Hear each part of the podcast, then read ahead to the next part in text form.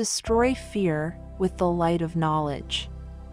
Though mankind has moved far away from spirituality, in the past few decades we are seeing a coming back. Still, there is a prevailing mindset that in general people find spiritual practices too difficult to follow. When I look at it, it is not about following a guru or a mantra or a ritual. Most people confuse spirituality with rituals. At the same time, they don't have much idea about the purport and the hidden meaning of rituals.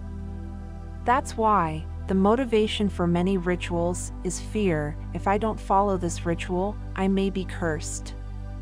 Or there is the social taboo, especially in countries like India, where you will be looked upon as self centered and arrogant if you don't follow rituals.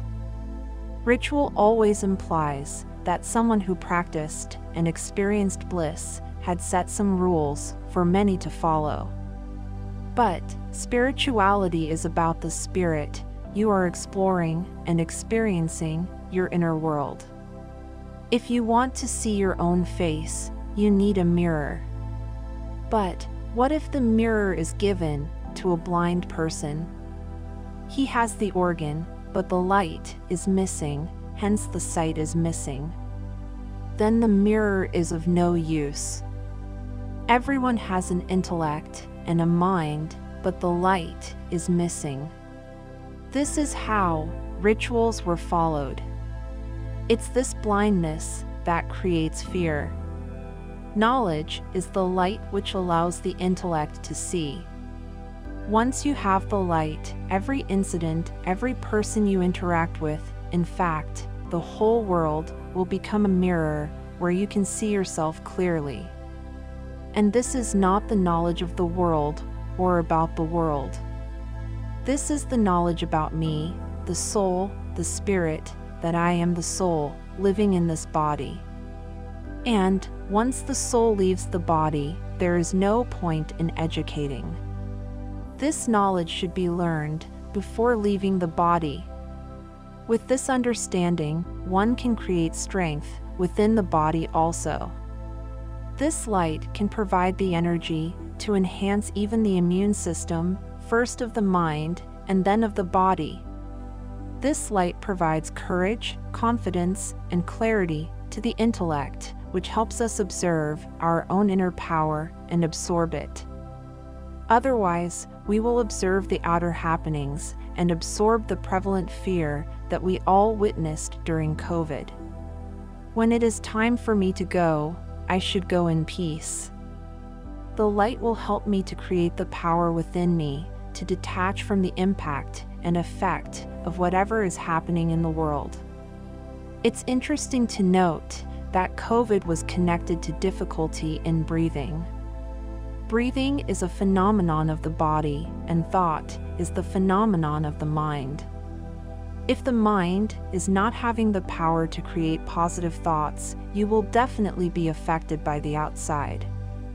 We know that thoughts create feelings, which in turn create emotions, and emotions create the environment.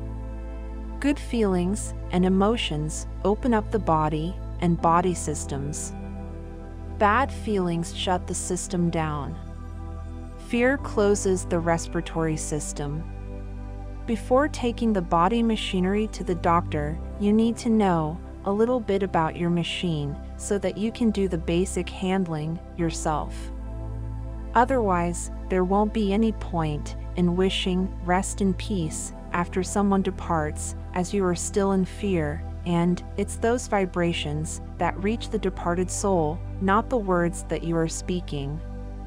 In the middle of a crisis, if you can change the vibrations of the mind and replace fear with hope and gratitude, the mind and body will shift toward healing. When I think I am a peaceful, loveful, and joyful soul, I am taking the first step to change my vibrations and create a positive relationship with my machine. But with fear, I am destroying my relationship with the body. To build a beautiful relationship with my machine, I just need to be aware that I am separate and become detached. just like a driver and his car. A panic stricken driver can mess up the whole machinery. Once upon a time, a devil appeared in a holy person's dream and said that he is the messenger of death and will be taking the whole population from the town. The man requested the devil not to take everyone, but since he has come, let him take just one person.